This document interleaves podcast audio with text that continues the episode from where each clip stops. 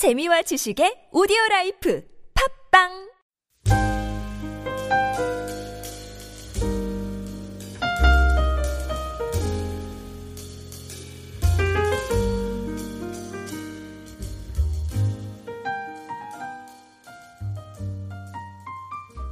어느 미국 음, 대형 교회 근처에서 한 노숙자가 초라한 행색으로 구걸을 하고 있었습니다. 하지만 교인 중 그, 어, 그에게 다가와서 말을 걸어온 사람들은 불과 세 명에 불과했고 어, 초췌하고 남루한 차림의 노숙자는 교회를 향하는 교인들에게 음식을 살려고 하니 잔돈 좀 달라고 했지만 어느 누구도 그에게 관심을 가지지 않았습니다.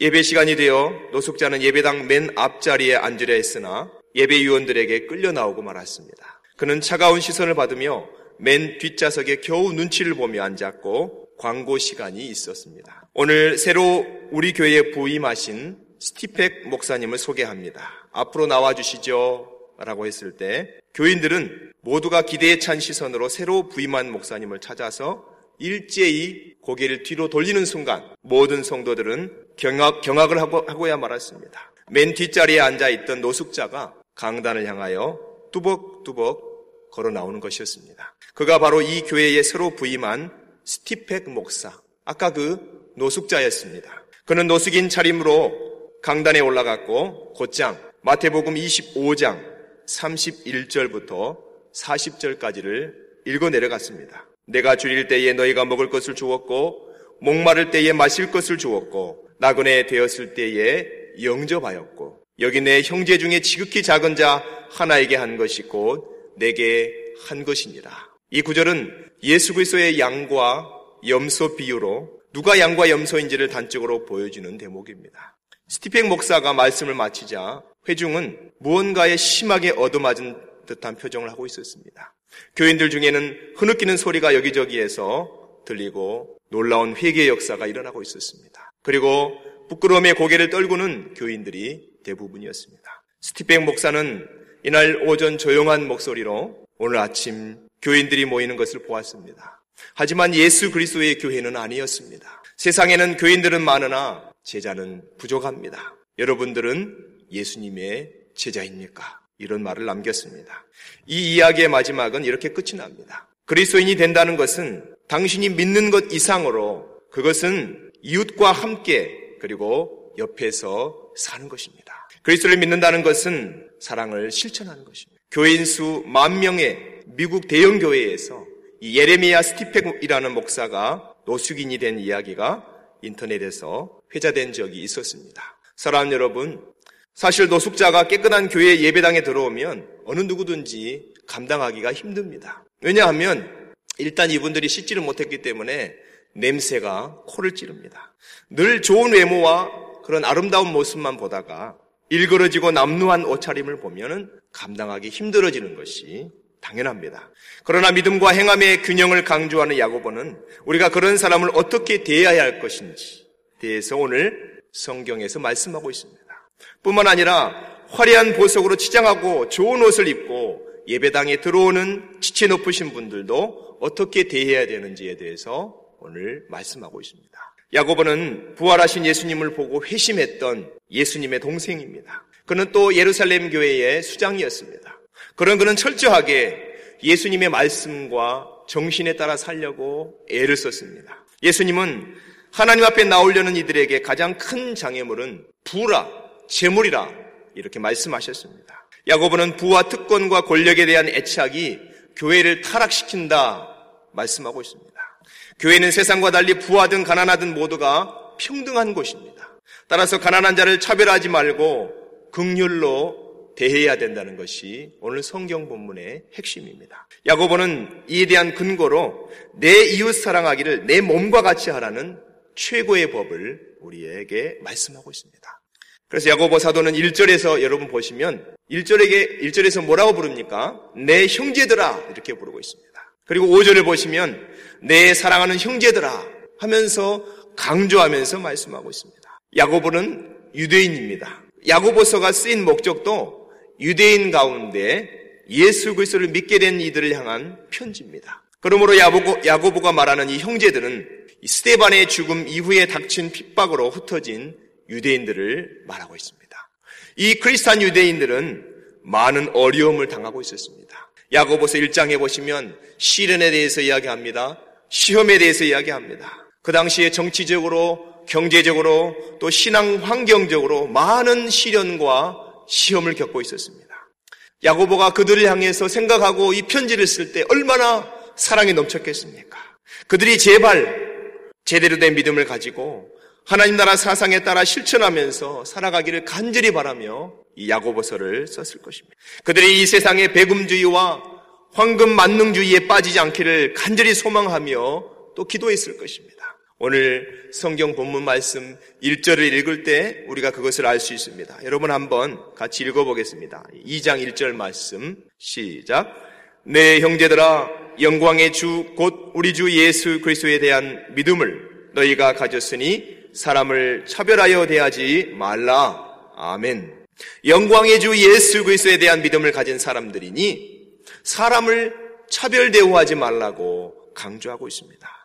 오늘 본문 말씀 3절 4절도 우리 함께 읽도록 하겠습니다. 3절 4절 같이 읽습니다.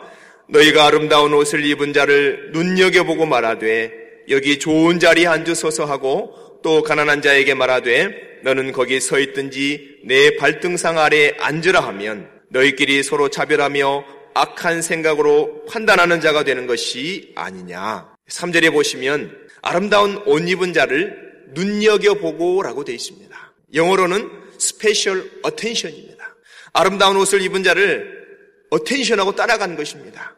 눈이 그쪽으로 향하고 특별한 관심과 집중력을 가지고 가서 그에게 이야기합니다. 여기 좋은 자리에 앉으십시오. 그런데 가난한 사람에게는 눈길조차 주기를 싫어하고 있습니다. 말로만 합니다. 너는 거기 서 있든지 아니면 발등상 아래 앉으라고 이야기합니다.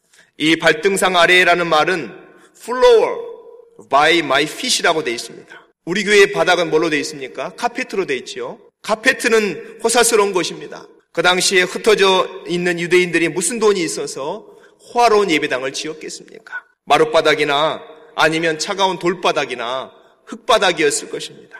거기에 앉든지 말든지 가난한 자들을 홀대하는 것입니다.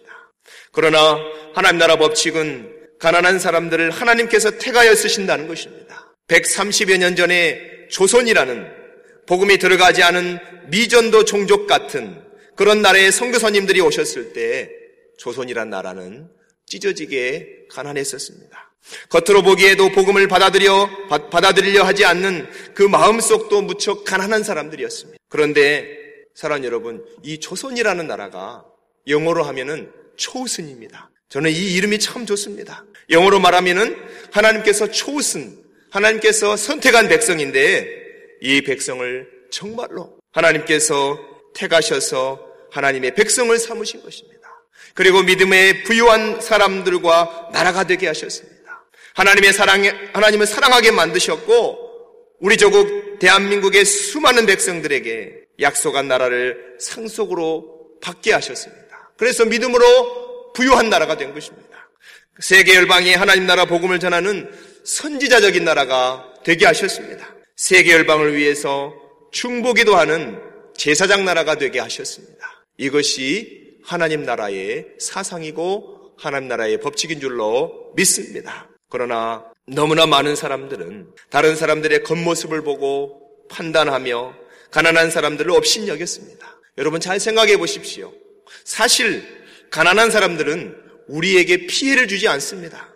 오히려 그들은 우리에게 나눔과 사랑을 실천하도록 그러한 삶을 살도록 돕는 사람들입니다. 통계에 의하면 지구에서 생산되는 음식의 총 생산량은 지구상에 70억이 넘는 이 70억의 3배 이상의 사람들이 먹고도 충분히 남을 만큼 생산이 되고 있다고 그렇게 자료가 있습니다. 다만 기후에 따라서 또 조건에 따라서 총 생산량이 늘거나 조금 줄기만 하지 이것이 우리 지구상에 있는 사람들을 먹일 수 없을 만큼 부족하지 않다는 것입니다. 남는다는 것입니다. 문제는 이것을 나누지 않는다는 것입니다. 베풀지 않고 인색하게 굴면서 내가 버리면 버릴 망정 내가 주지 않겠다. 이런 것 때문에 한쪽에서는 굶어 죽는 일이라고 한쪽에서는 비만으로 질병에 걸려서 고생하고 있는 것이 이 지구상의 현실인 것입니다. 여러분 오늘 성경 본문 말씀도 6절, 7절도 우리 같이 읽도록 하겠습니다. 6절, 예, 7절 우리 함께 읽습니다. 시작. 너희는 도리어 가난한 자를 없인 여겼도다. 부자는 너희를 억압하며 법정으로 끌고 가지 아니하느냐. 그들은 너희에게 대하여 일컫는 바 그 아름다운 이름을 비방하지 아니하느냐. 오늘 성경 본문 6절 말씀은 오히려 부자들이 너희를 억압하며 법정으로 끌고 간다고 말합니다. 사람을 법정으로 끌고 가려면 여러분 머리가 좋아야 됩니다. 말주변도 있어야 됩니다. 막대한 부를 이루고 그것을 또 경영하려면 보통 머리로는 안 되는 것이죠. 똑똑하고 부지런해야 됩니다. 이런 사람들은 대부분 법에 대해서 해박한 지식을 갖고 있습니다. 또 돈이 많으면은 부패한 세상에서는 법률계의 사람들과 손을 잡고 얼마든지 부정을 저지를 수 있는 가능성이 있는 것입니다. 그래서 무전 유죄요. 유전 무죄라는 말도 있지 않습니까? 물론 이 세상을 잘 경영하려면 똑똑하고 부지런한 사람들도 있어야 됩니다.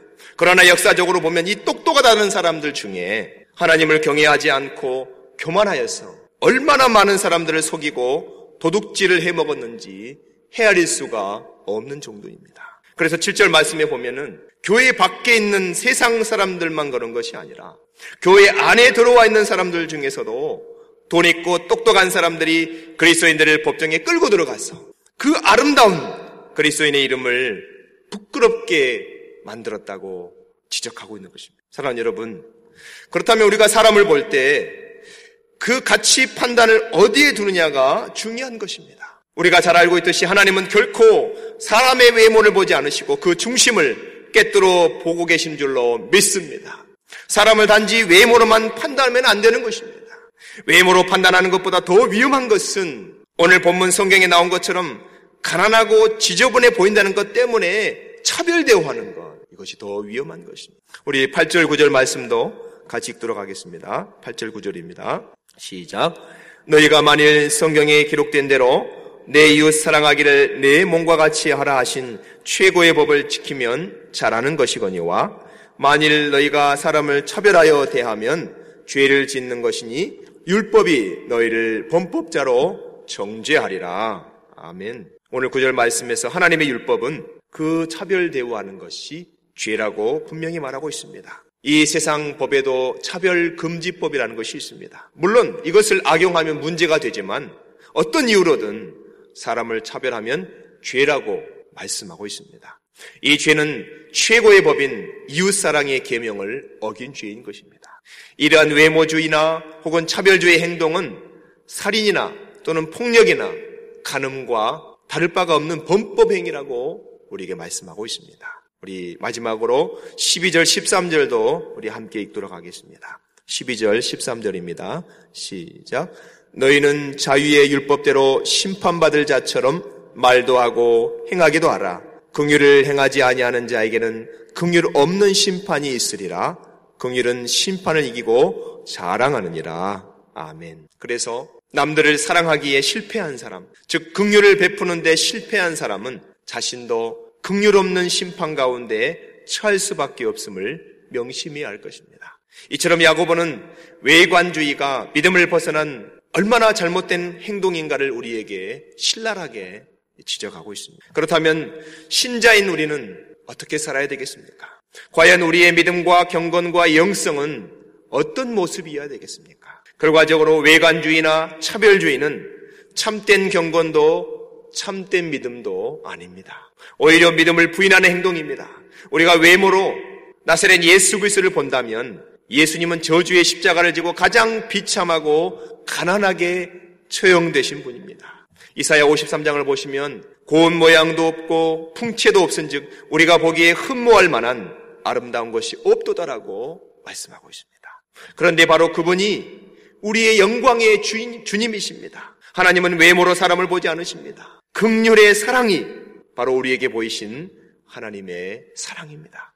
하나님은 종말의 때에 우리에게 이런 사랑을 찾고 계십니다. 마태복음 5장 7절에 극률이 여기는 자는 복이 있나니 그들이 극률이 여김을 받을 것이요 라고 말씀하십니다.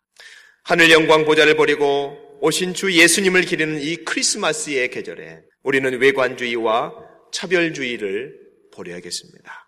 우리에게 목숨까지 아끼지 않고 주신 그 사랑을 본받아서 아직 내가 주지 못한 사랑을 풍성하게 베풀고 또 많은 긍휼로 그리스도 예수의 형상을 드러내면서 그런 참 복된 자들이 되시기를 우리 주 예수님의 이름으로 축원드립니다. 우리 함께 기도하는 시간 갖도록 하겠습니다. 제가 먼저 기도하겠습니다. 주 예수님, 우리를 외모로 판단하시거나 차별하시지 않으시고 공평한 사랑, 그큰 긍휼로 우리를 사랑해 주시니 감사합니다. 하늘 영광 보좌를 버리신 그 사랑은 모든 사람들 향해 공평하게 내려오는 사랑임을 깨닫고 주님의 높으심을 찬양합니다. 우리도 주님처럼 긍휼을 베풀며 사랑하게 하여 주시옵소서. 오늘 우리가 이렇게 살게 해달라고 우리 말씀을 붙들고 주님 앞에 기도하도록 하겠습니다. 주님 감사합니다. 주 예수님이 우리를 공평하게 사랑해 주셨습니다.